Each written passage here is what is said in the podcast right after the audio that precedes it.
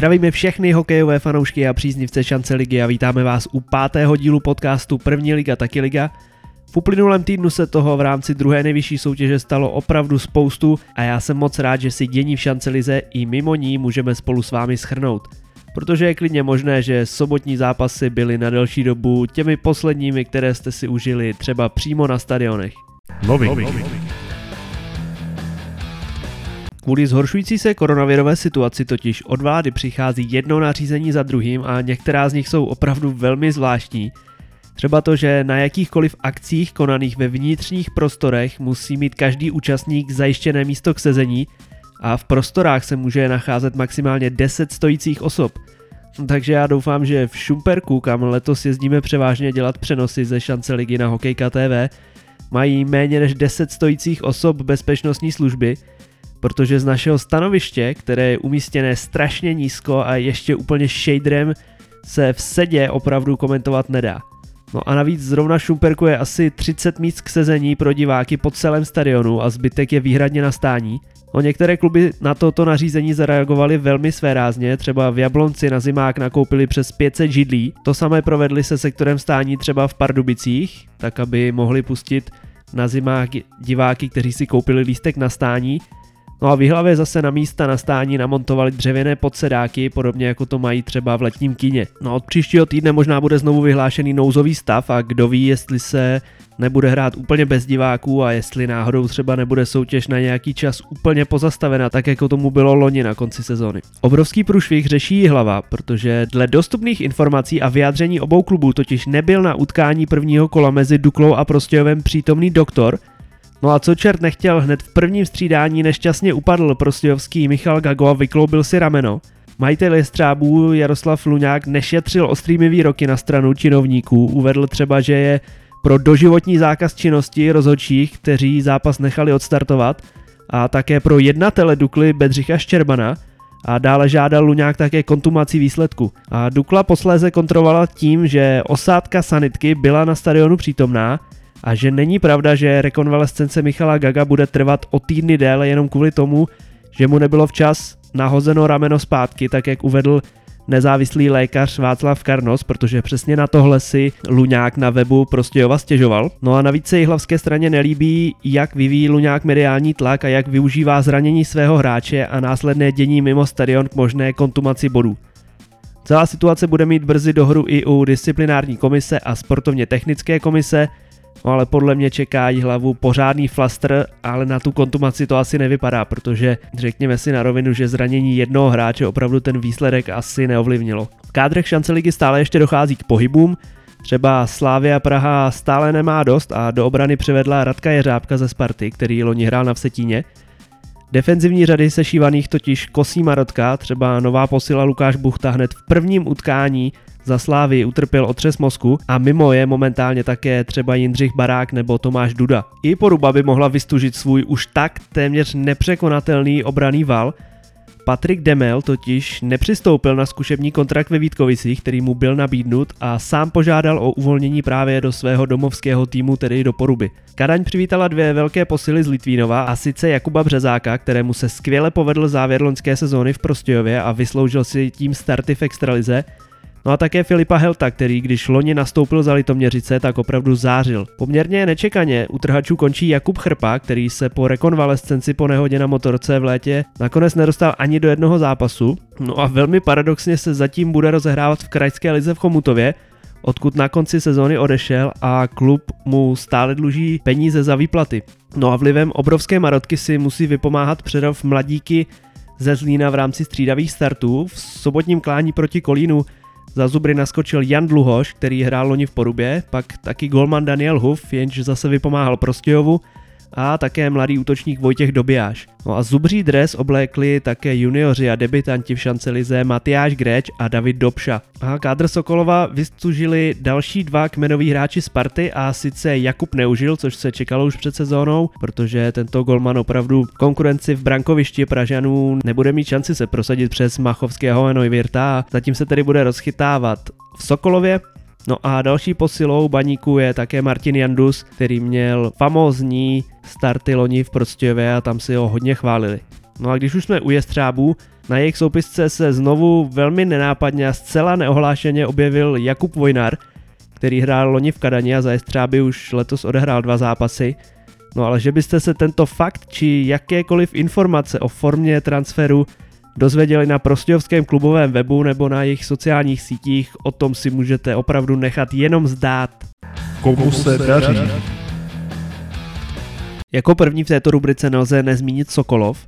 Ten totiž po dvou kolech vedl poprvé ve své historii tabulku první ligy a doma proti Litoměřicím svými hornickými kladivy doslova zdemoloval Litoměřice v poměru 12-5. 12 gólů vstřelil jeden tým naposledy loni, kdy motor porazil Slávy v poměru 12-1 a dokonce 14krát skorovali Litoměřice v únoru 2019 proti Kadani. V zápase Sokolova proti Litoměřicím si připsal bilanci 3 plus 3 a první hetrik letošní sezóny Jaromír Kverka, který skoroval zatím ve všech třech zápasech a jasně vede tabulku střelců i tabulku produktivity. Skvěle si vede také nováček z Kolína, ten si totiž nejprve připsal první výhru ve své premiérové sezóně v rámci české historie první ligy, když famózní Martin Sejpal vychytal čisté konto při výhře nad Vsetínem 3-0 No a v sobotu pak kozly na ledě Přerova čtyřikrát ztráceli, ale vždycky se na zubry dokázali dotáhnout.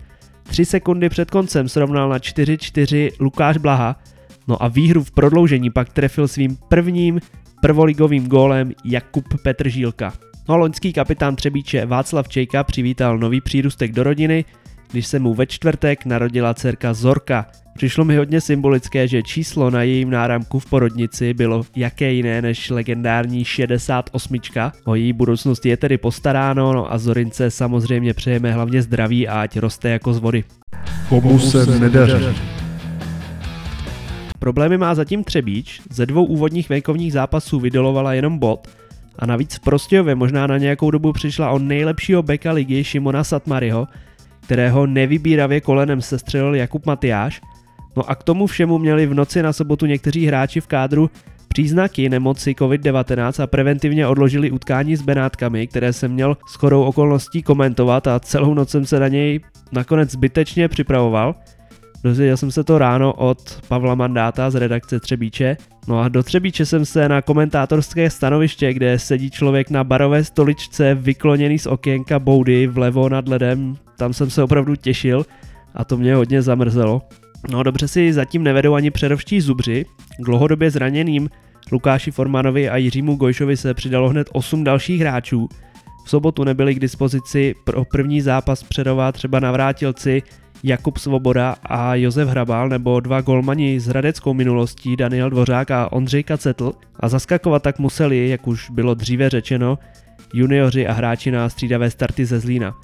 A Přerov navíc postihl kratší tréninkový výpadek kvůli onemocnění COVID-19 u jednoho hráče, a možná i proto po návratu na led Zubři nestačili doma na nováčka z Kolína a s obhajebou loňského klubového maxima to budou mít letos set sakramensky složité.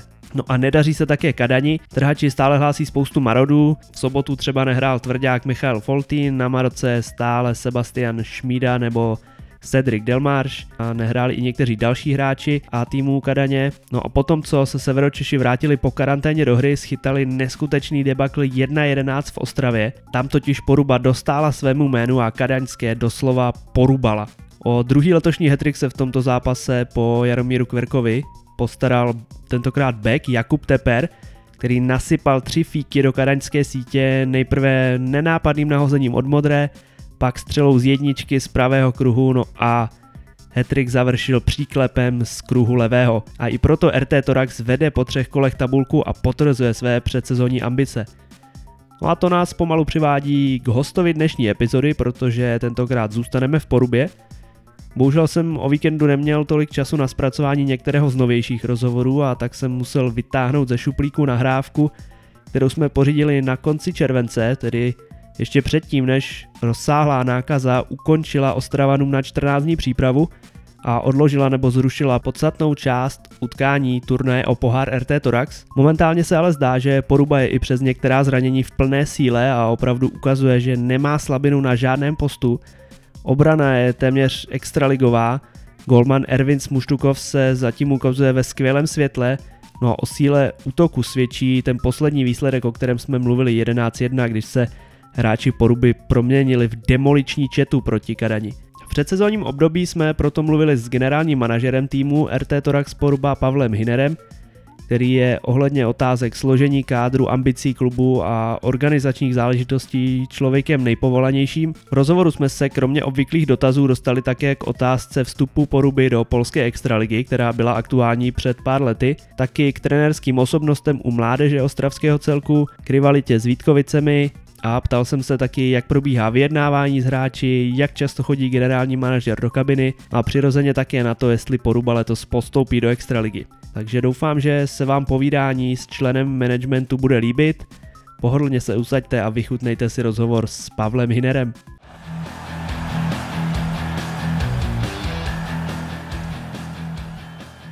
A momentálně se nacházíme v RT Torax aréně v Ostravě Porubě a mě je velkou ctí přivítat v našem dnešním podcastu generálního manažera týmu HCRT Torax Poruba, pana Pavla Hinera. Pane Hinere, vítejte v našem podcastu. Děkuji a zdravím všechny příznivce. Pane Hinere, já to asi na vás vypálím rovnou z Ostra. Chcete letos s Porubou postoupit do Extraligy, protože podle těch posil to skoro vypadá, že jo? Tak je to často položená otázka a vše tomu nasvědčuje. Samozřejmě chceme hrát, chceme hrát co nejlepší hokej, chceme se posouvat, tak jako každým rokem se posouváme výš a výš a zlepšujeme se. Takže i letos jsme proto udělali maximum, aby jsme to zase posunuli o kus dál dopředu. Samozřejmě se tomu bránit nebudeme jo, a uděláme vše pro to, aby se nám to podařilo. Splnil by klub eh, všechny licenční podmínky, které by byly spojeny s Extraligou, protože minimálně stadion máte opravdu krásný a tam by asi problém nebyl.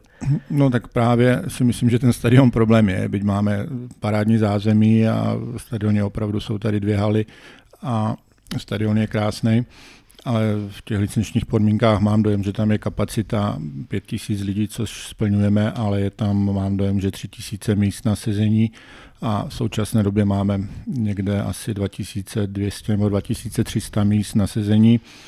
Ale bavili jsme se o tom s vedením zimního stadionu, že v případě, že by se nám ten cíl podařilo splnit a postoupili, tak bychom eh, nějakým způsobem rekonstruovali místa k sezení a asi bychom se na tu, na tu kapacitu potřebnou dostali. Jste to vůbec dokázali tady v klubu, že vlastně dva roky po postupu ze druhé ligy už máte takové ambice nebo klidně můžete bojovat o extraligu?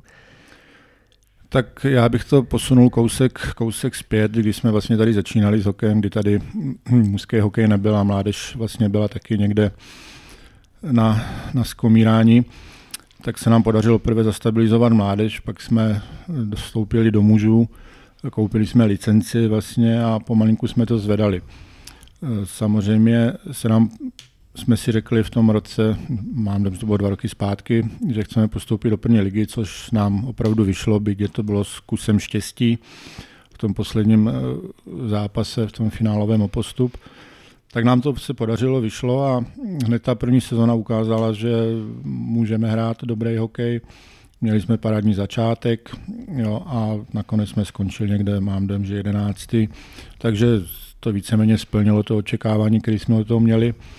Loni jsme tým zase trošku posílili, stali jsme se vítězí léta mužstvem měsíce září a měli jsme parádní vstup do sezóny, vlastně někde do půlky sezóny mám dojem, jsme se s Budějovicem přetahovali o, o, o první místo. A samozřejmě spousta lidí už nás viděla jakoby adepty na, na postup do extraligy a všichni mi říkali, poruba postoupí, postoupí, ale Ono je to nesmírně těžké a potřebuje se sejít spousta věcí k tomu, aby, abyste postoupili. Musíte mít široký kádr, musíte mít eh, typologicky ty hráče poskládaný tak, ať si vyhoví a musíte mít eh, nesmírný kus štěstí k tomu, aby se to podařilo. Takže loni, říkám, po tom dobrém začátku, potom přišlo období, kdy eh, přišly jednak zranění a ne vše asi, asi úplně zapadlo do sebe a ty výkony se trošku, trošku zhoršily. Došlo k tomu rozdělení na, na, na ty dvě skupiny. My jsme se dostali do té první skupiny.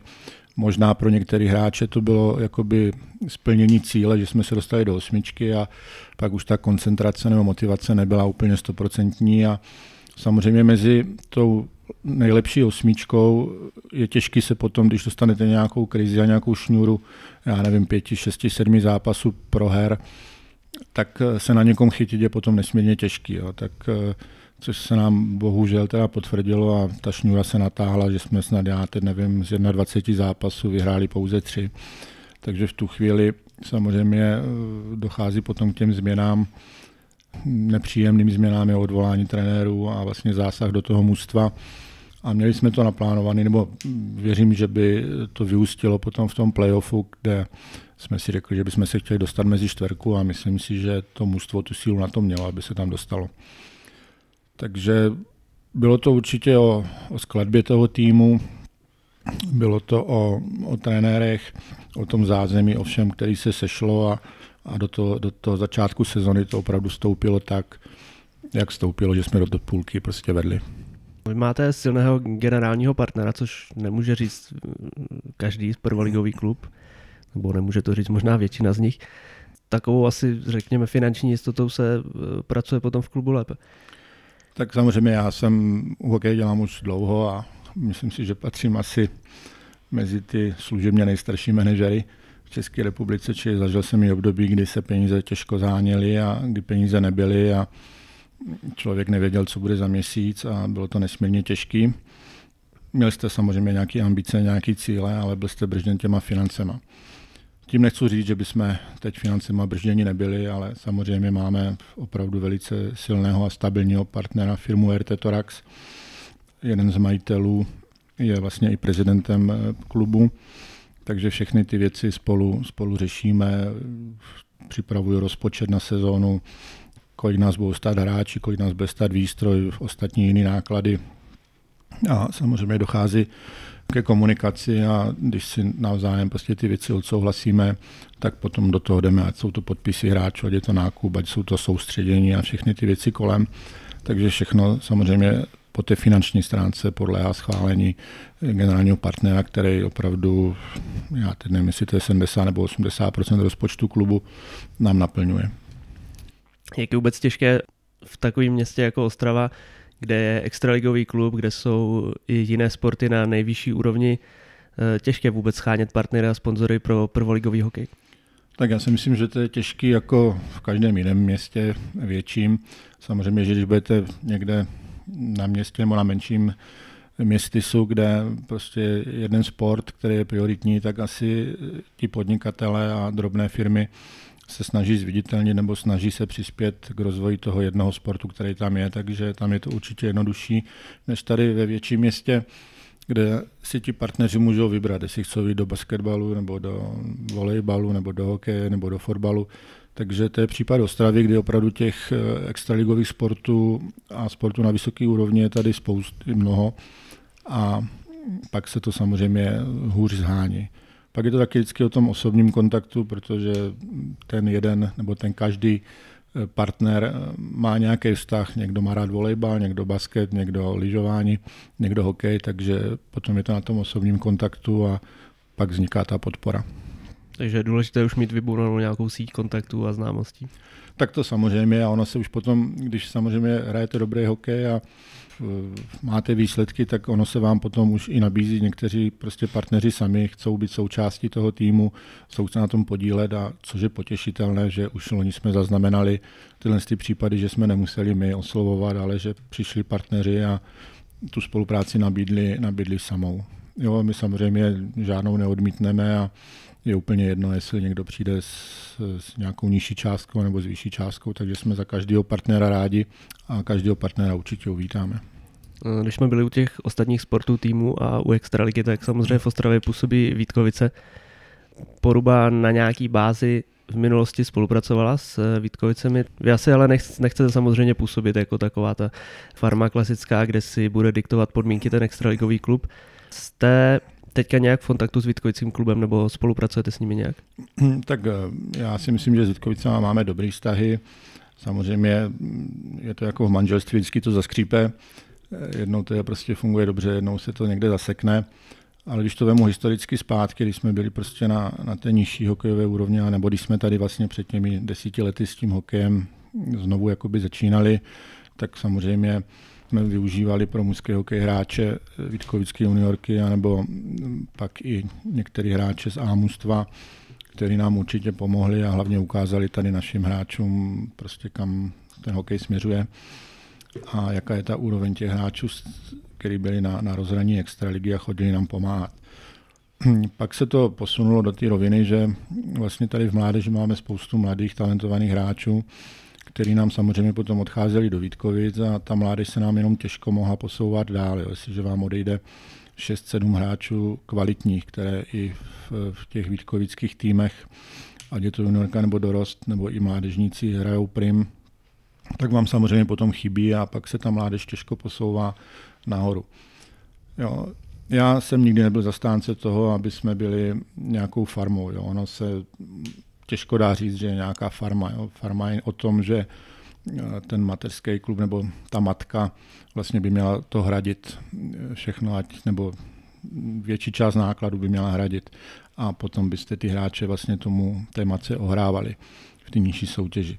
Ale čekat na to, jestli je zápas a ráno máte rozbruslení a nevíte, jestli vám eh, z toho A týmu nebo z té extraligy pošlou nějaký hráče nebo nepošlou. Máte tady své hráče, kteří čekají, jestli půjdou, nepůjdou.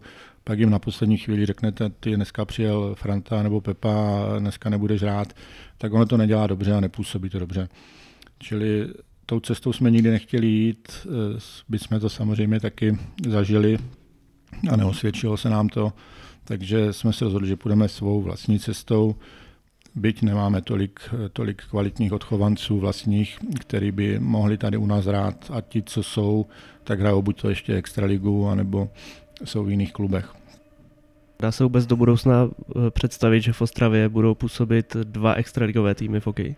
Jakoby i z ekonomického hlediska, i třeba z fanouškovského? Tak eh, samozřejmě já si myslím, že Ostrava je velký město, je tady, já mám dojem, že přes 300 tisíc obyvatel a každý si určitě najde ten, ten svůj klub a bude to jenom o tom, kdo jaký hokej bude předvádět.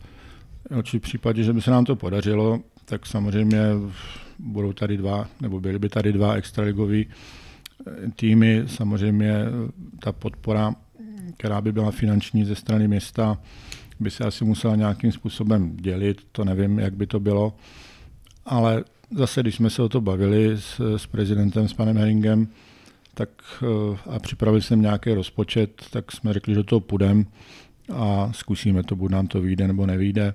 A myslím si, že pro ty fanoušky to bude dobře, budou si moct vybrat jeden hokej, druhý hokej a budou chodit tam, kde si jim to bude líbit. No, vy samozřejmě znáte uh, líp místní poměry než já, tak existuje nějaká rivalita, nemyslím třeba jenom hokejová, ale i obecně mezi třeba městskými části v Ostravě nebo tak? No, tak určitě ta rivalita fanouškovská určitě existuje. Vítkovice mají svoji širokou základnu fanoušků a určitě dobrou. My v Porubě i budujeme nějakým způsobem, nějaký zdravý jádro tady je a když jsme, když jsme vlastně prvou sezónu před dvěmi lety hráli a byli jsme v azylu ve Vítkovicích, protože u nás se opravovala střecha, tak někteří ti fanoušci prostě do Vítkovic nepřijedou, jo, protože jsou to Vítkovice a nepřijedou. Když jsme se potom vrátili zpátky, tak rázem zase se na těch tribunách objevili a, a byli, takže určitě tohle je a ti fanoušci to v sobě mají, prostě tu rivalitu a to jsou Vítkovice, to je poruba a ta rivalita tam určitě je. No, když jsme zmínili ty fanoušky a návštěvy, tak s těmi asi úplně spokojený minule, eh, minimálně z minulé sezóny být nemůžete, protože Vlastně hráli jste na špici ze začátku parádní hokej a hlavně fakt domácí zápasy minimálně ty, který jsem viděl, byly atraktivní pro fanoušky a vlastně jakoby hráči na ledě nemohli udělat o moc víc, aby ty fanoušky přilákali.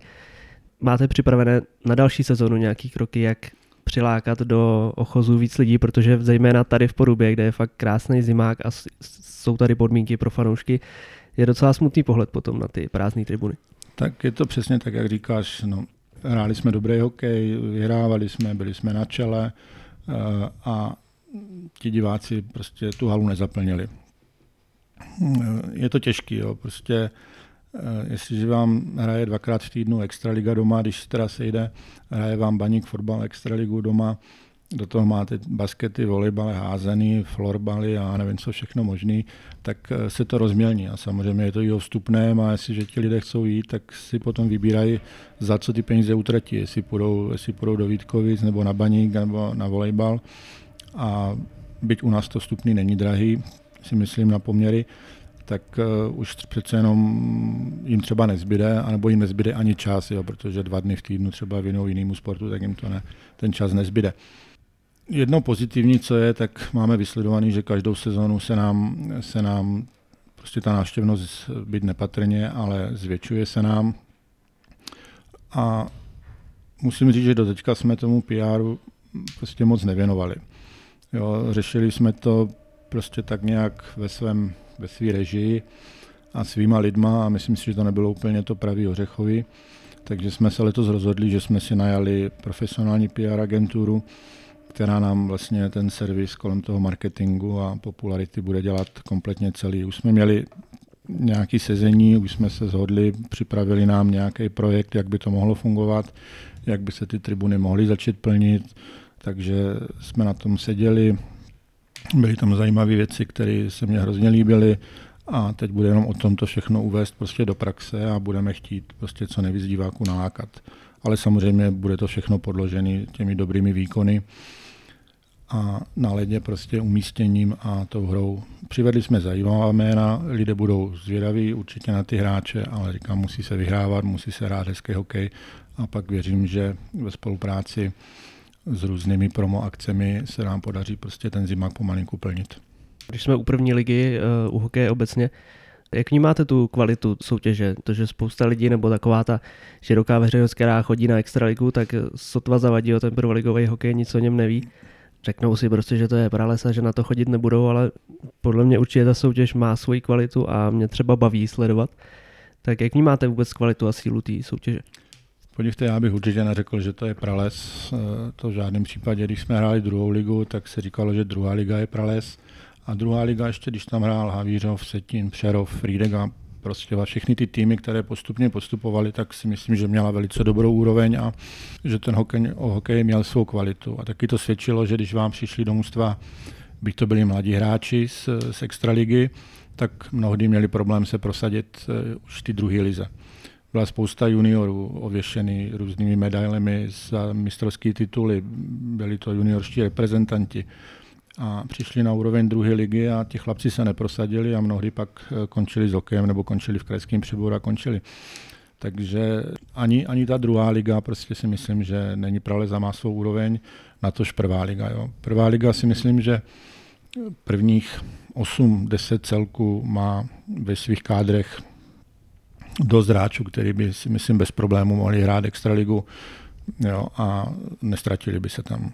Takže si myslím, že prvá liga má určitě, určitě dobrou kvalitu.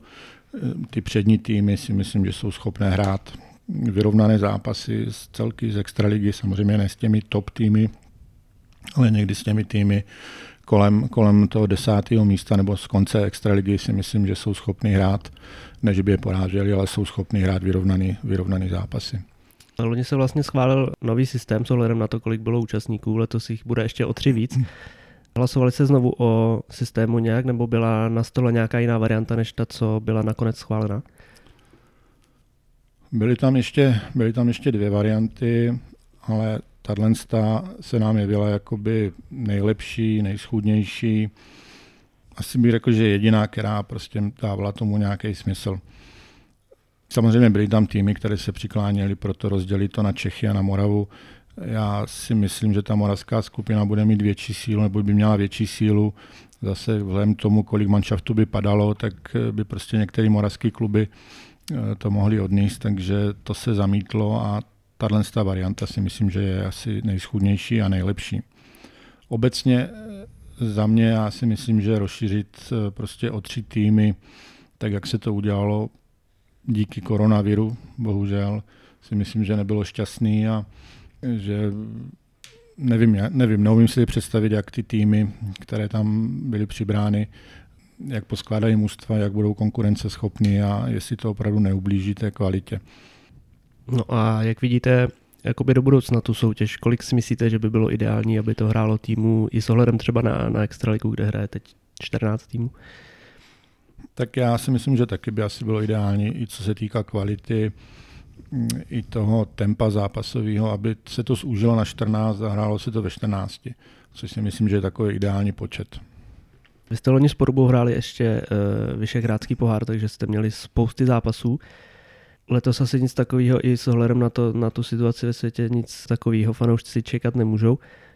Ale o to jste teďka vlastně zvětšili ten letní pohár, co pořádáte. Berete to spíš jako klasické přípravné zápasy, nebo už tam půjde o něco víc, protože přeci jenom eh, půjde o nějaký pohár a o nějaké výhry? Samozřejmě loni to bylo ve velkém kvapíku, hráli jsme tři, někdy čtyři zápasy týdně, ale pro nás ten Vyšegradský pohár samozřejmě měl smysl, protože v srpnu nám to nahradilo ty přípravná utkání, takže tam to bylo v pořádku a v pohodě. Samozřejmě potom dál, když jsme postupovali jo, ze skupiny, vlastně, kterou jsme vyhráli a šli jsme do, do čtvrtfinále, pak do semifinále, tak už ty termíny byly, byly složitý najít a už opravdu to bylo na úkor potom i těch zápasů ligových. Samozřejmě letos je to díky koronaviru všechno omezený, ale zrovna v současné době mě oslovili organizátoři Vyšegradského poháru, jestli bychom měli zájem hrát. Budeme řešit, řešit možnost, jestli hrát, nehrát, jak nám to zapadne do, do termínové listiny první ligy, protože letos se chceme v prvé řadě sou, soustředit na prvou ligu a na, na výsledky, takže že uvidíme. Samozřejmě je to nová věc, ten Vyšegradský pohár. Rádi bychom ho absolvovali, má to svou prestiž, pomohlo nám to i ta účast v tom poháru a i ty výsledky, které jsme dosáhli, tak nám pomohlo, pomohli se posunout eh, v tom mezinárodním měřítku, kde jsme se dostali do první dvoustovky, což taky považuji za velký úspěch. A za dva roky jsme vlastně poskočili asi o 150 až 160 míst tabulce, takže bychom to rádi hráli, ale říkám, bude záležet, jak se, jak se vlezeme do termínové listiny a která mužstva tam, tam budou přihlášena. Než k tomuhle z tomu došlo, tak jsme samozřejmě se bavili o tom, jak tu přípravu nastavit a proto jsme se dohodli s kluby první ligy rozšířit eh, tradiční, eh, tradiční Torax Cup a odehrát to s kluby, s kluby první ligy a přibrat jeden zahraniční klub, eh, Polské Jastřembě, které má svou kvalitu a Nastavili jsme ten model, který nám vlastně nahradí tu přípravu a, a končit to bude finálovým dnem, kde se utkají první čtyři mužstva ve finále a o třetí místo. Takže to nám nahradí tu přípravu. Myslím si, že i ten tradiční pohár eh, dostane na své kvalitě a na své prestiži, protože opravdu už to bude devátý ročník, už to má své jméno. Eh, spousta týmů se mě tady hlásí i zahraničních. Letos bohužel jsme to museli odmítnout a postavili jsme se tady na ten model, kdy to budeme hrát se Vsetínem, s Třebíčí, s Jihlavou, s Prostějovem, s Frýdkem, s polským Jastřembem. Takže to určitě bude zajímavý. Některé zápasy se odehrají mimo Torax arénu, ale to gro bude vlastně v tom týdnu od 11. do 15. tady v Torax aréně. Plus navíc potom toho 3. září ten finálový den bude tady v Torax aréně. Když jste zmínil eh, polský klub a zahraniční soutěže, zahraniční konfrontace, pokud vím, tak vy jste předtím, než jste postoupili do první ligy, jste měli zájem na tom, aby Poruba hrála polskou extraligu. Ta myšlenka takovýhle zahraniční soutěže nebyla ani tehdy nová a eh, je to ještě vůbec třeba aktuální teďka? Bylo období, kdy jsme hráli druhou ligu, kdy jsme měli ten, ten tým postavený, si myslím, že hodně silně a Vlastně každý, každý to přípravné období jsme hráli s polskými týmy eh, dost zápasů v té přípravě a, a vlastně jsme polské týmy poráželi. Byly to polské extraligové týmy a snad jsme s nikým neprohráli, včetně, včetně polského regulárního A týmu reprezentačního, který jsme tady dokázali porazit a Předtím jsme porazili ještě, to vzpomínám, polskou dvacítku celkem výrazným způsobem, dostal mám dojem 18 branek a v Polsku z toho bylo velké zděšení a za 14 dnů přijelo, přijelo polský Ačko a dostalo taky rozdílem, myslím, dvou gólů nebo tří gólů a pak se to tam teda v Polsku uklidnilo. Ale myslím si, že to nám i trošku potom ublížilo v tom, chtěli jsme prostě, chtěli jsme změnu, nechtěli už jsme hrát druhou ligu tady na úrovni Eh, prostě těch krajských týmů a hrát pořád dokola prostě ze stejné manšafty. Tak jsme to chtěli posunout dál. To bylo i pro ty diváky, jo, bylo by to určitě něco nového, takže jsme to chtěli zkusit.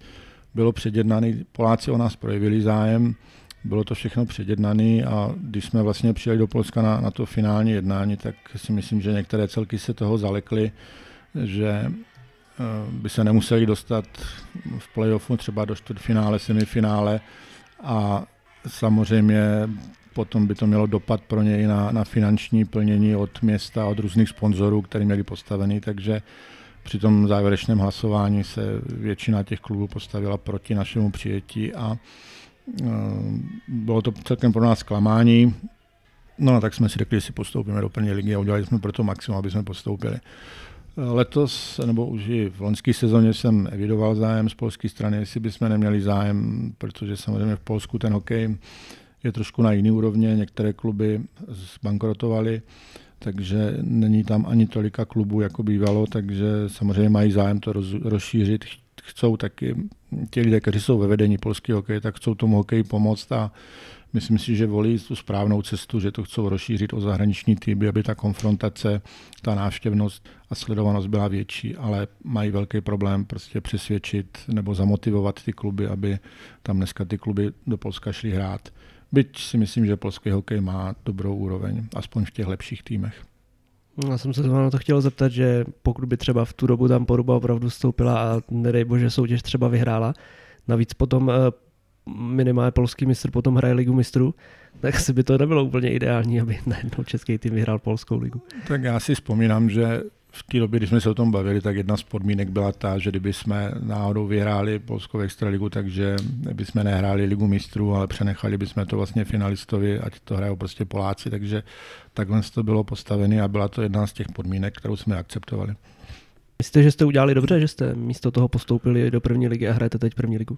Vždycky, když eh, chceš ten hokej někam posunout, a my jsme v té době to chtěli posunout, chtěli jsme to zatraktivnit, to, tak jsme volili tu cestu eh, té polské extraligy, která si myslím, že by byla zatraktivněním tady pro místní fanoušky, viděli by jiný týmy, eh, jednak polská televize by to přenášela, ty zápasy a tak dále, takže i pro nás by to bylo určitě z toho mediálního hlediska spopularizování klubu a jevilo se to jako, jako dobrý krok.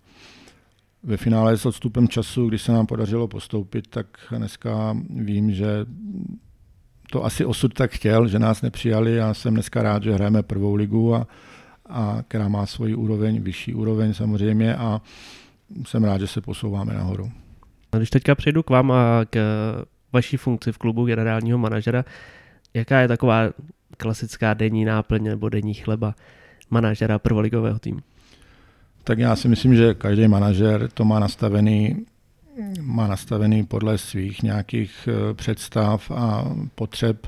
V některém klubu mají sportovní ředitele a sportovní manažery a generální manažery a finanční manažery a marketingové manažery a je tam, je tam široký tým lidí. U nás to takhle není a víceméně já s asistentkou eh, děláme skoro, skoro vše, takže je to od rána do večera. Navíc prostě já tím hokejem žiju a mě ten hokej prostě baví, takže je to opravdu od rána do večera a tu práci, kterou prostě mám udělat, tak si ji musím udělat, nikdo ji za mě neudělá a jestli skončím v 8 večera nebo skončím ve 12, tak to záleží jenom na mě, ale tu práci vždycky musím mít prostě hotovou a udělanou. A samozřejmě je to vizitka klubu, je to moje vizitka, takže se snažím tu práci udělat dokonale a co jak nejlíp umím, aby, aby opravdu ten klub byl zajištěný po všech stránkách a aby mohl prostě odvádět ty výsledky, které jsou. Když jsem v tom uh, hokejovém prostředí a přirovnám to třeba k hráčům, kdy jeden je uh, dobrý na přesilovky, jeden dobře brání, jeden dobře střílí, tak máte vy ve vaší funkci třeba něco, v čem se cítíte silný a něco, v čem se cítíte slabší? Tak určitě jsou to zkušenosti. Jo. Určitě jsou to zkušenosti, kterých si myslím, že mám dost a říkám, zažil jsem, zažil jsem prostě mm, extraligu v Havířově, kdy to byla extraliga, bojovali jsme o udržení, podařilo se nám to, jo, byla tam, byly tam úspěchy, sláva, byly tam potom těžké období. Proto jsem teď rád v Porubě za to, že vlastně za těch deset let, kterých tady působím, nebo 11 už to možná je, takže se to opravdu postupně posouvá nahoru a jdeme, jdeme, jdeme postupnými kroky, které mají prostě smysl, nejsou to plácnutí do vody, všechno konzultujeme, ale ta hlavní a zásadní věc jsou prostě finance. Můžete mít jakýkoliv ambice, jakýkoliv předpoklady, jakýkoliv sny, ale pokud nemáte to finanční zázemí, tak se vám to jen těžko realizuje a těžko plní. Proto znovu říkám, bez našeho generálního partnera bychom si tohle vůbec nemohli dovolit a ten klub by byl asi na jiný úrovni s jinými ambicemi, s jinými hráčema, pokud by vůbec teda byl. Byl za těch deset let v Porubě nějaký moment, kdy jste si říkal, že eh, je všechno špatně, nebo kdy jste to chtěl třeba zabalit? Je to každý rok. Je to každý rok, kdy si říkám už dost, už se na to vykašlu, už skončím a nemá to cenu. A, ale to je jako v životě, jako v každé práci, prostě kde děláte, tak na vás přijdou ty chvilky, kdy si řeknete a už dost, je třeba nějakou změnu a něco udělat, ale pak se člověk z toho vyspí a řekne si, teď vlastně to tak má být a ono ty období přicházejí a zase odcházejí a člověk, pokud má ten hokej rád, tak se z toho velice rychle otřepe a, a zase pro ten hokej dělá prostě maximum. Říkáte, že hokej máte hodně rád, tak je, jak prožíváte potom samotný zápasy? Tak je to nesmírně těžké. Já jsem ten typ člověka, který to hrozně moc prožívá. Já už asi tři roky nebo dva roky nejezdím na venkovní utkání, protože na to nemám, nemám nervy. A sedím radši v kanceláři a sleduji to na onlinech a dokážu prostě chodit po kanceláři a vykouřím krabičku cigaret a třepu si o výsledek. Když hrajeme doma, tak samozřejmě v tom skyboxu nebo v té vypce to taky těžko prožívám. Jsem mu toho nervní a taky kolikrát se musím sebrat a odejít někam na tribunu se zašít a, a prožívám to hrozně moc. A není to dobře prostě, ale neumím se toho odprostit, byť si myslím, že už jsem zkušený manažer, tak se prostě toho neumím odprostit a není mi to jedno a neumím to vypustit a prostě žeru se s tím, užírám se s tím. Pak když přijedu domů, tak se to snažím netahat domů do rodiny, ale někdy mě trvá 3-4 hodiny, když přijedu po zápase domů a, a lehnu si k televizi a než to se mi opadne, tak to opravdu někdy trvá 3-4 hodiny. Chodíte často nebo někdy vůbec přímo do kabiny za hráčema, nebo to necháváte na trenérech? Tak já do kabiny chodím skoro každý den ráno, vždycky, když je trénink, rozbruslení, tak tam přijdu s hráčem a se pozdravím, vždycky si udělám takový to kolečko, zeptám se jich, jak se mají, jak se jim daří, jestli je něco trápí, netrápí. Snažím se to vždycky do takové pozitivní atmosféry, ty krátké rozhovory s těmi jednotlivými hráči navodit. Ne vždy obejdu všechny, ale vždycky se tam protáhnu, posranduju a aby ta atmosféra byla prostě mm, pozitivní a, a dobrá. Samozřejmě nejsem po každém zápase vyhraným, jdu do kabiny, pogratuluju, poděkuju za, za odvedený výkon a snažím se v tom negativním slova smyslu ty kabiny chodit co nejmíň, řešit problémy. Jo, za lanskou sezónu to možná bylo jednou, když jsem prostě už to nevydržel, musel jsem do té kabiny vletět a zvýšit hlas a říct, že takhle ne a že musíme jít jinou cestou, ale jinak je to v plné kompetenci trenéru, aby prostě s hráči mluvili, komunikovali a snažili se navodit prostě ten tým k těm lepším výsledkům. Takže já spíš tam jdu v tom kamarádském duchu vždycky ráno se pobavit s klukama, co je trápí, netrápí, jestli jsou zdraví, jestli všechno mají a v tom do, dobrém slova smyslu. No a co na druhou stranu v tom eh, horším slova smyslu, když nějaký hráč Eh, neodvádí třeba takové výkony nebo se mu tolik nedaří, tak eh, pozvete si ho potom na kobereček a vysvětlíte mu to trošku důrazněji? Tak určitě já si myslím, že umím být emotivní, snažím se to brzdit. Říkám, když do té kabiny jdu, tak hráči už mi znají, ví, že ani nemusím zvyšovat hlas a že když už tam přijdu a chci řešit prostě špatný výkony, takže že to už je opravdu zlé ti hráči už to takhle prostě vnímají, takže nemusím křičet, řeknu jim, dá se říct celkem s klidným hlasem, že věci jsou tak a tak a že se musí napravit. Pokud se jedná o jednotlivce, tak uh, samozřejmě z hráči, když mají pokles formy nebo něco, tak s něma sedím, snažím se zase vždycky zjistit, proč ten pokles formy je, co zatím je, jestli mají nějaké problémy doma, zdravotní, nebo co se děje, proč najednou ten výkon jde dolů a Eh, nelámu nad hráči hůl, protože každý z těch hráčů, kterého si tady vybereme, tak je určitě hokejista je a každý má právo na slabší chvilku. A je potom třeba s tím hráčem to rozebrat, proč ta slabší chvilka přišla, co zatím je. Vždycky se snažím, ať se ti hráči otevřou a ať mi řeknou, co je trápí, nebo co se jim nelíbí, nebo co by chtěli a snažím se jim pomoct v tom a najít jim tu cestu k tomu, aby se jim ty výkony, výkony zlepšily. Samozřejmě přijdou i momenty, kdy takhle to s hráčem a rozebíráte měsíc, dáváte mu čas, všechno a ten výkon nepřijde, takže pak se s ním musíme, musíme rozloučit, ale zase si to snažím vždycky řešit formou v nějaký dohody, prostě protože říkám, ten hráč tady jde a chce tady odvádět nejlepší výkony a nemusí mu sednout prostředí, nemusí mu sednout typ soutěže. To byl loni případ eh, hráče, kterého jsme tady měli ze slovenské extraligy, který tady dal, nebo ve slovenské extralize dával pět let po sobě spoustu gólů a byl, byl vysoko hodnocený a přišel tady a nemohl se prosadit, takže jsme čekali, řešili to, bavili jsme se v dobrém slova smyslu, až jsme zhodli se na tom, že prostě mu nesedlo prostředí, nesedl mu typ českého hokeje, už si zvykl na ten slovenský, takže se chlapec vrátil zpátky na Slovensko a pokračuje na Slovensku. Když jsme ty vaší hlavní náplně práce, což je asi skladba kádru, schánění hráčů, podepisování smluv, má klub v první lize, nebo vy přímo z vaší funkce, vůbec možnosti, abyste přivedli, koho si zamanete, že si ukážete, tam toho chci a to, to, toho budu mít, anebo spíš čekáte, kdo se neprosadí třeba do extraligy, kdo nedostane angažmá jinde. A na druhou stranu ještě uh, myslím si, že všechny týmy minimálně v první lize si nemůžou dovolit skauty a podobné pozice, takže z tohoto hledu si všechno vyřizujete sám? Tak samozřejmě, že eh, vždycky jsou na trhu nějací hráči, kteří se vám nabízí, buď to prostřednictvím agentu, nebo vám zavolají sami.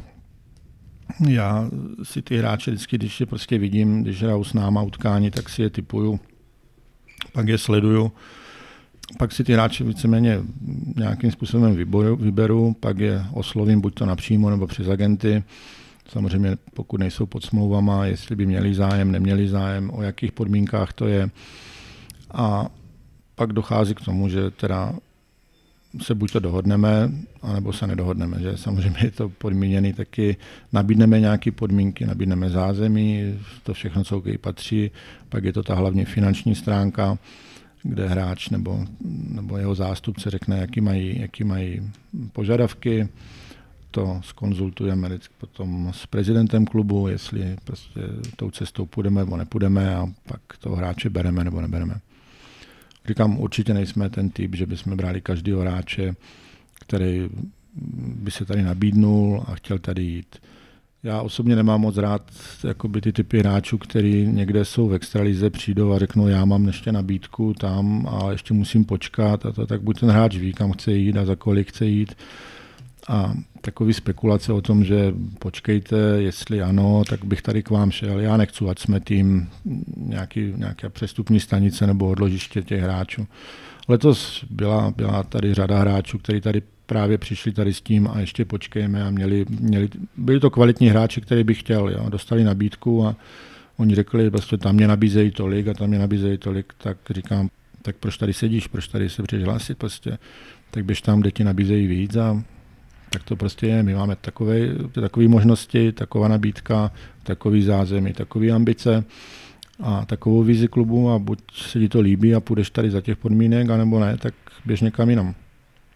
Když jste zmínil agenty, je pravidlem, že hráči v první lize, všichni nebo většina z nich má agenta a jednáte tedy častěji spíš s agenty nebo přímo s hráči osobně? Já osobně jsem zastánce přímého jednání s hráči. Jo, samozřejmě ne vždy se to podaří, protože některý agenti si to, si to tvrdě, tvrdě prostě podmaňují, že se musí jednat všechno s něma. Já osobně chci toho hráče, pokud ho neznám, tak ho chci prostě poznat a chci si s ním sednout a třeba dvě, tři hodiny vykládat o všem možným a ten hráč na mě udělá nějaký dojem a podle toho taky potom soudím, co a jak dál. Takže v té první fázi samozřejmě agent někoho nabídne, já si řeknu ano, mám o něho zájem všechno, domluvíme si schůzku přes agenta, sedneme si s hráčem, povykládáme si o možnostech, o podmínkách, o všech těch věcech, které jsem zmiňoval a buď pak dochází k té dohodě nebo ne. Trenéři nebo i manažeři takhle často zmiňují, že si vybírají hráče podle charakteru, podle osobnosti a aby zapadli dobře do kabiny a tak. Dá se to vůbec takového jednání, které samozřejmě toho hráče poznáte během hodiny, dvou, během toho jednání, jak se to dá poznat, že je to správná osobnost do kabiny? Tak určitě se to poznat nedá, můžete, ten hráč na vás může zapůsobit dobře, může mít eh, prostě ten dojem, můžete mít úžasný z něho a pak zjistíte za měsíc, že si nesedne v kabině z hráči, že mu nesedí prostředí všechno a ten hráč se typologicky může změnit, může být neštvaný sám na sebe, na prostředí, ve kterým je všechno, pak ty výkony nejsou a pak si řeknete, že to je chyba, že to je špatně. Pak samozřejmě musíte hledat ten, ten důvod, proč to tak je a snažit se ho odstranit. Pak taky nelze, řeknu příklad, vytipujete si 10 hráčů a že všech 10 hráčů vám 100% vyjde, to asi to taky určitě nejde. Vždycky se někdy zmílíte, jo, vždycky nějakou chybu prostě, nebo uděláte chybu, nebo ten hráč nenaplní to očekávání, které si od něho slibujete, nebo, nebo které jste čekal, takže nesplní. Takže pak se s tím hráčem rozjedete, nebo mu dáte šanci ještě jednu sezónu se prosadit a napravit a pak se rozcházíte. No. Takže to je běžný, si myslím, postup. Máte v hlavě opravdu třeba nějaký přehmat, který vám nevyšel ohledně hráče, anebo na druhou stranu hráč, který přišel, třeba se to úplně od začátku tak nečekalo a potom vám třeba zachránil sezónu? Tak já nemůžu říct, že bych, eh, že bych řekl, že jsem udělal přehmat nebo že by byl hráč, který mi nevyšel. Každý hráč s tím jde do toho a jsem o tom přesvědčený a věřím tomu, že každý hráč jde do toho týmu s tím, že chce odvádět nejlepší výkony a nejlepší výsledky a chce být platným pro ten tým. Říkám, pak jsou ty okolnosti kolem, může být odloučený od rodiny, od dětí, v jiném prostředí, v jiné zvyky. A to všechno mu může narušit tu formu a ten hráč se potom s tím nedokáže srovnat a tu formu, kterou měl třeba sezonu předtím nepotvrdí. To je zcela běžný a, a normální, takže takové zkušenosti, že bych někoho mermomoci chtěl a bylo pro mě zklamání, anebo ho nechtěl a bylo naopak překvapení, to nemůžu říct, že bych měl. Ale to jste přivedli nějaké zahraniční hráče. Eh, Markus Korkakovský už eh, tady hrál dvě sezony v Šancelize, ale lotyšský brankář, nevím, jestli to vyslovím vůbec správně, Muštukovš. Jak se na ně vůbec došli a jak probíhalo jednání takhle se zahraničním hráčem? Eh, tak samozřejmě spolupracujeme s jednou agenturou, nebo nejenom s jednou, já jsem projevil, když jsme se bavili neformálně, jaké typy hráčů a to tak eh, vlastně jsem řekl, že typ hráče Markuse Koriakovského by pro nás byl prostě dobrý a, a zrovna jsme se trefili, zrovna ten agent nebo ta agentura ho zastupovala, takže tak došlo k dohodě vlastně o, o Markusovi, o kterého jsme měli eminentní zájem. Když jsme potom se bavili na téma golmanů, tak samozřejmě jsme chtěli taky posílit, eh, posílit ty brankářské řady a, a padlo tam jméno Ervince Muštukovse. Já si ho pamatuju ještě z mistrovství světa v Praze, kde chytal proti, zrovna myslím, že proti nám a proti Kanadě. A viděl jsem ho na vlastní oči a by ty zápasy byly s tou Kanadou, tam dostali, myslím, že šestku nebo osmičku s náma to, ale ten golman si mě líbil. Je to sice už pět let zpátky, ale líbil se mě a pak ty čísla, které měl, ať to bylo v loňské sezóně, předloňské sezóně, tak pořád ho řadili mezi, mezi ty lepší golmany. Já jsem si samozřejmě zjistil nějaké reference a dobrozdání na něho a byl mě doporučen, takže jsme ho tady vzali a věřím, že to byl dobrý krok a že je to, je to starší, zkušený golman, který už má projít to spoustu zemí, takže ani z toho, že je v jiné zemi v cizině, by se neměl, neměl podělat. Myslím si, že chlapec tady chce jít, má motivaci, chce postoupit, to se mu líbilo hrozně moc, když jsme spolu se bavili, že by se chtěl podílet na tom postupu, chtěl by si zachytat ještě extraligu pro další sezónu. Když jsem ho viděl včera, tak eh, když se tady přijel a připojil se do přípravy, tak eh, můžu říct, že byl teda, je připravený po fyzické stránce dobře, což, mě potvrdili i trenéři. Takže uvidíme. Eh, když se zastavíme ještě u realizačních týmů, tak jak se vám do klubu podaří, nebo daří zlákat i velká jména na takhle na střídačku, což byl loni třeba Miloš Žolán nebo František Výborný, což je persona i v mládeži. Teďka s váma pracuje David Moravec, Tomáš Sršeň. Někteří z nich třeba ani nemají vztah, nebo nechci říct eh, k regionu, ale tady k tomu klubu, že tady třeba nehrál nikdy nebo tak, tak jak se vám daří taková jména eh, zlákat do svých řad? Tak já když začnu asi Tomášem Sršněm, tak Tomáše já jsem měl v Avířově ještě jako trenér, eh, když jsme hráli Extraligu a tam si myslím, že jsme spolu navázali nějaký vztah. A pak, když jsem záněl trenéra, tak jsem ho oslovil, Tomáš v té době nic neměl, tak to přijal a dneska už je to mám, nevím, že sedm let, kdy tady působí střídavě UAčka nebo juniorky a samozřejmě je to, je to osobnost, která má za sebou pět mistrovských titulů a bronzovou medaili z olympiády mám nevím, a já nevím, co všechno možné, reprezentační starty, NHL starty, čili je to, je to velká hokejová persona, známá persona a pro ty hráče, ať je to u A týmu nebo u juniorů, si myslím, že může být příkladem, má jim co říct, má jim co dát a, a je to postaveno na osobním vztahu. Co se týká Davida Moravce, tak eh, toho jsem měl taky v týmu mm, jako hráče a vždycky jsem řekl, že jsem neměl většího profika eh, v hráčské kabině, než byl on příprava na tréninky, na zápasy, jakou měl David, byla prostě úžasná. To, jak motivoval mladý hráče, mohl jste mu dát na křídla prostě mladý hráče, nikdy neřekl s tím hrát budu, nebudu, nebo chci tam toho nebo onoho, koho dostal s tím hrál, byl takovým mentorem pro ty hráče a říkám profi každým coulem. Pak když nastala možnost, možnost, že by David, David šel k nám trénovat, tak jsem to uvítal a dneska u nás působí, mám dojem, že třetím nebo čtvrtým rokem u mládeže a kompletně si vlastně přebral na starost trenérský tým mládežnické a dělá tu práci velice dobře, je taky zapálený a, a jsem rád, že tady v týmu je a hrozně moc pomáhá.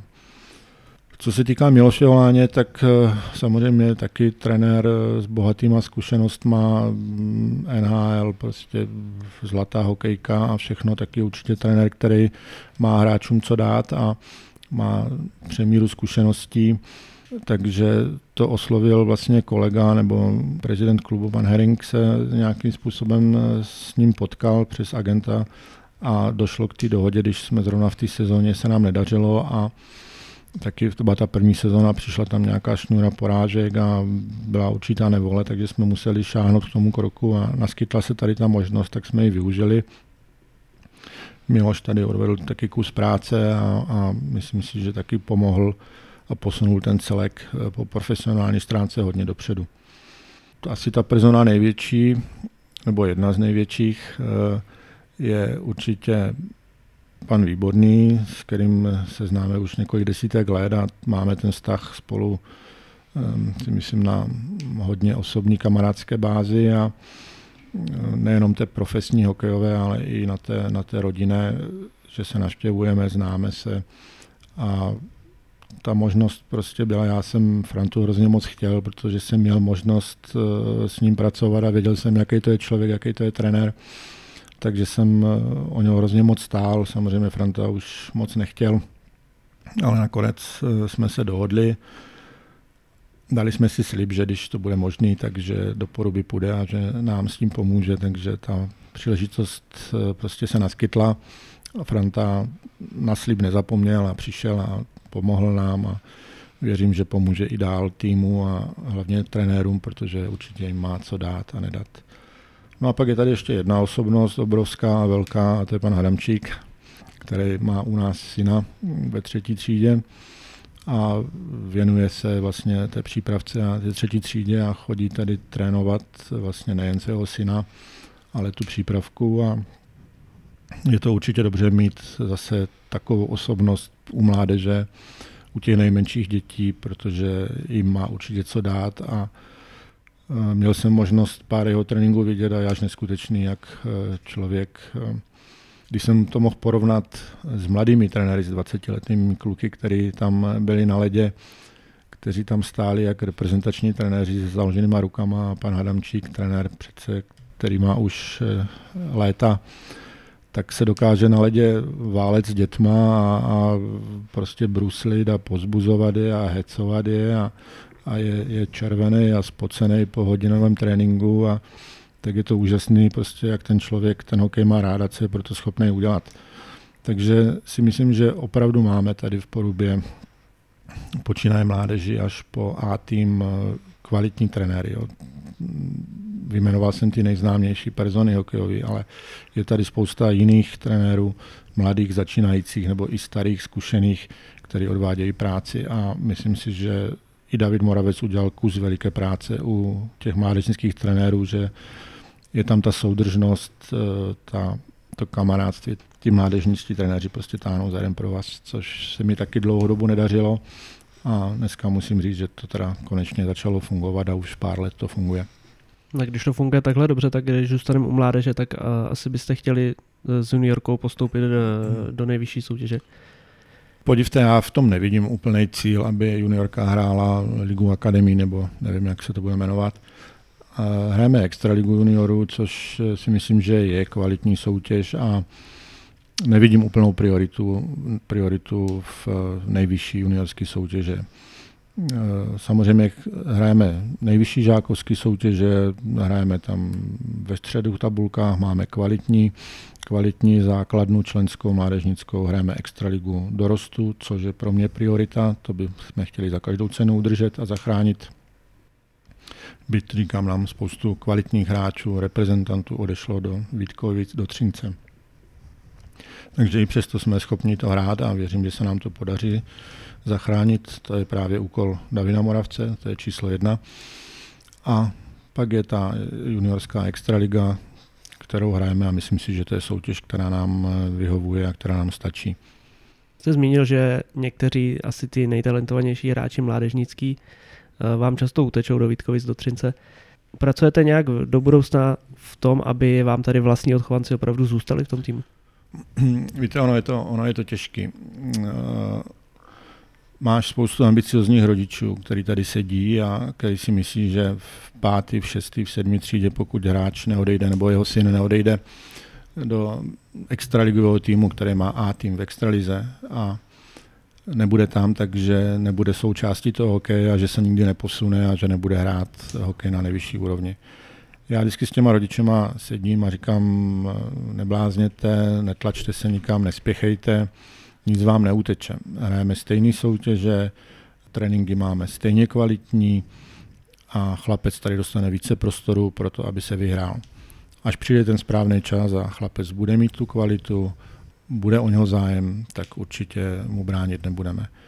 Je spousta rodičů, která to vyslechne, ale stejně se rozhodne, protože si myslí, ano, jsme v extraligovém týmu, byť potom zjistí, že a ty případy jsou, že chlapci ani nehrajou, prostě jenom trénují, pak když přijde zápas, tak sedí na tribuně, ale těm rodičům to nevadí a někde potom eh, v hospodě u piva tátové vykládají, no my jsme ve Vítkovicích, my za Vítkovice, ale to, že ten chlapec nehraje, že tam jenom trénuje a nedostane se do základního kádru, tak jim to stačí. Stačí to těm rodičům, samozřejmě pro ty děti nebo pro ty chlapce je to potom, je to potom špatně a mnohdy se potom vrací zpátky a jsou jak bych to řekl, hokejově zdevastovaní, že pak nemůžou nastoupit ani tady a najednou se vrátí s velkou pompou, že se vrátili z extraligového týmu a zjistí, že tady místo nemají a pak mnohdy končí s hokejem.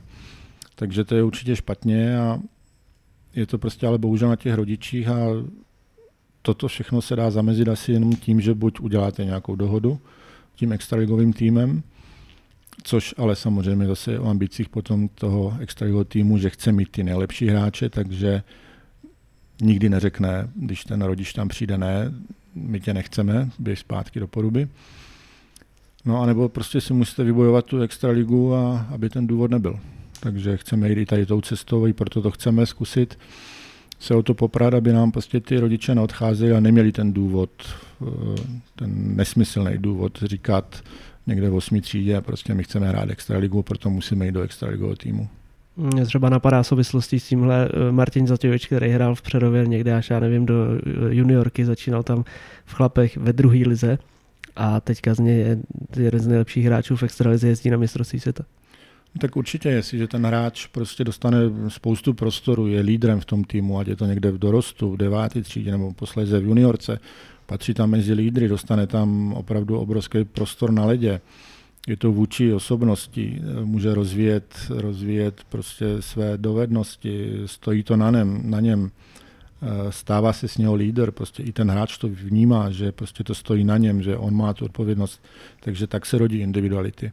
Jestliže prostě dáte hráče, a on skončí někde ve třetí, čtvrtý pětce a plní tam roli nějakou, tak nikdy s něho nebude ten líder, nikdy nebude ta individualita.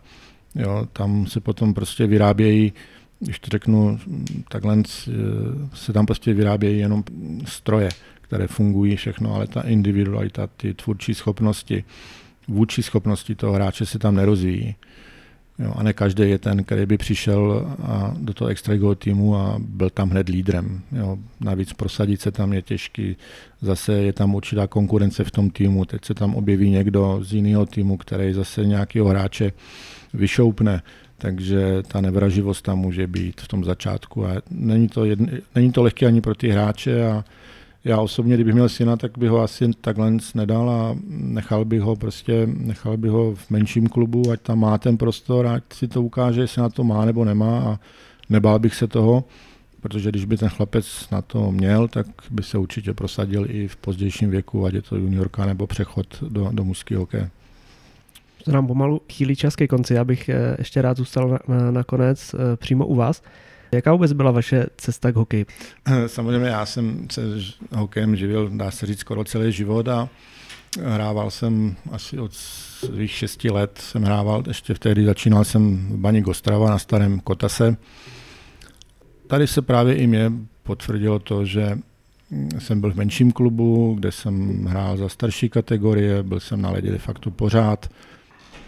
Byl jsem na ledě, na ledě pořád a projevili zájem Vítkovice někde v šestý třídě. Já jsem řekl ne, nechtělo se mi, prostě v tom baníku byla dobrá parta, všechno, takže jsem to hrál v baníku a až potom do, do extraligy dorostu jsem přešel, přešel do, do Vítkovic. I tam jsem se dokázal prosadit vlastně a byl jsem vybrán tenkrát do reprezentačního týmu šestnáctky pak následně 17, 18 až po 20. Jo, a my jsme byli silný ročník, eh, jo, třeba z brankářů se tam vystřídal Dominik Ašek, byl tam Petr Bříza, eh, z obránců Franta Musil, Martin Střída, z útočníků, já nevím, Dolana, Jiroutek, Rosol, Kameš, Klíma, Otahaščák. Jo, toto všechno hráči, s kterými jsme hrávali. To byly ty šťastnější léta. Pak jsem eh, vlastně nastoupil za Ačko Vítkovický v přípravném období. Odehrál jsem pár zápasů po boku Miloše Říhy, který byl takovým můj mentorem. Láďa svozil taky Jardalička, jo, Franta Černík, tady tyhle ty. Takže tam jsem odehrál pár zápasů, no a byl jsem dán na hostování tenkrát do Havířova, kde jsem odehrál asi šest sezon za A tým, někde na úrovni druhé ligy, první ligy. No a pak jsem měl úraz s ledvinou a musel jsem eh, hokeje celkem brzo nechat. Takže pak jsem se dal na trenerskou dráhu. Začal jsem trénovat ty nejmenší děti až po dorost a juniorku. Pak jsem měl pětiletý angažma v Rakousku v nižších soutěžích. No a po návratu do Česka po nějaké době, když jsem podnikal, tak mě bylo nabídnuto mm, odkup, odkup extraligového hokeje z Opavy od pana Masného, takže jsem se stal vlastníkem hokejového klubu. A tam jsem potom působil dalších, já nevím, deset let. Ehm, no a někde v roce 2009 jsem dostal nabídku, jsem dostal nabídku tady z Poruby, z Ostravy, takže jsem i vzhledem okolnostím, které byly, jsem tu nabídku přijal a jsem tady. Takže jste vlastně za tu svoji cestu vystřídal úplně všechny pozice v hokeji, které vlastně jsou myslitelné. Tak samozřejmě je to od hráče přes trenéra, manažera, majitele manažera. Jo, takže všechno jsem to nějakým způsobem absolvoval, takže si myslím, že ty zkušenosti opravdu mám. Za tu dobu taky si myslím, že mám spoustu přátel v hokeji a to je to to krásné a to cený, co z toho hokeje člověk má. Dobrý pocit, spoustu dobrých kamarádů, známých. Tak jo, já myslím, že náš čas akorát vypršel, máme za sebou hodinku. Já vám moc děkuji, že jste si udělal čas. Myslím, že jsme se dozvěděli spoustu zajímavých informací a jsem rád, že jste přijal pozvání do našeho podcastu. Já taky děkuji a věřím, že se tento rozhovor bude líbit.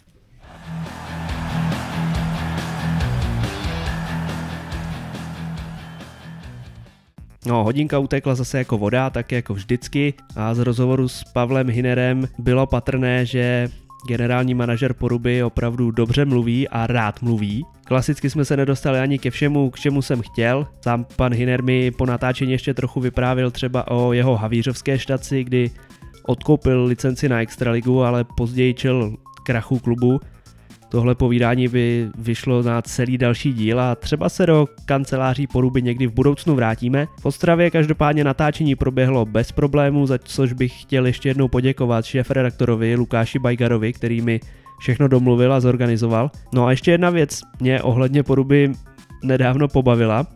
Potom, co jeden z fanoušků hned v prvním zápase vyhrál v nové soutěži v RT Torax aréně během zápasu nové auto, se v Porubě rozhodli, že se příště nebude střílet na branku od červené čáry, ale od vzdálenější modré, aby během ročníku náhodou klub neskrachoval, ale postavili se k tomu opravdu čelem a s úsměvem a v klidu to přesně takhle oznámili na svých sociálních sítích, namísto aby to proběhlo nějak potutelně a za to patří porubě palec nahoru. Každopádně my jsme na konci dnešního dílu, jsem moc rád, že nás stále posloucháte, že mi poskytujete zpětnou vazbu, v čemž určitě pokračujte. Sledujte náš Instagramový profil, odebírejte kanály Hokej.cz na streamovacích službách a na YouTube, čtěte články, reportáže a koukejte se na sestřihy na serveru Hokej.cz a hlavně nezapomeňte, že první liga je taky liga. Hey, hey, hey!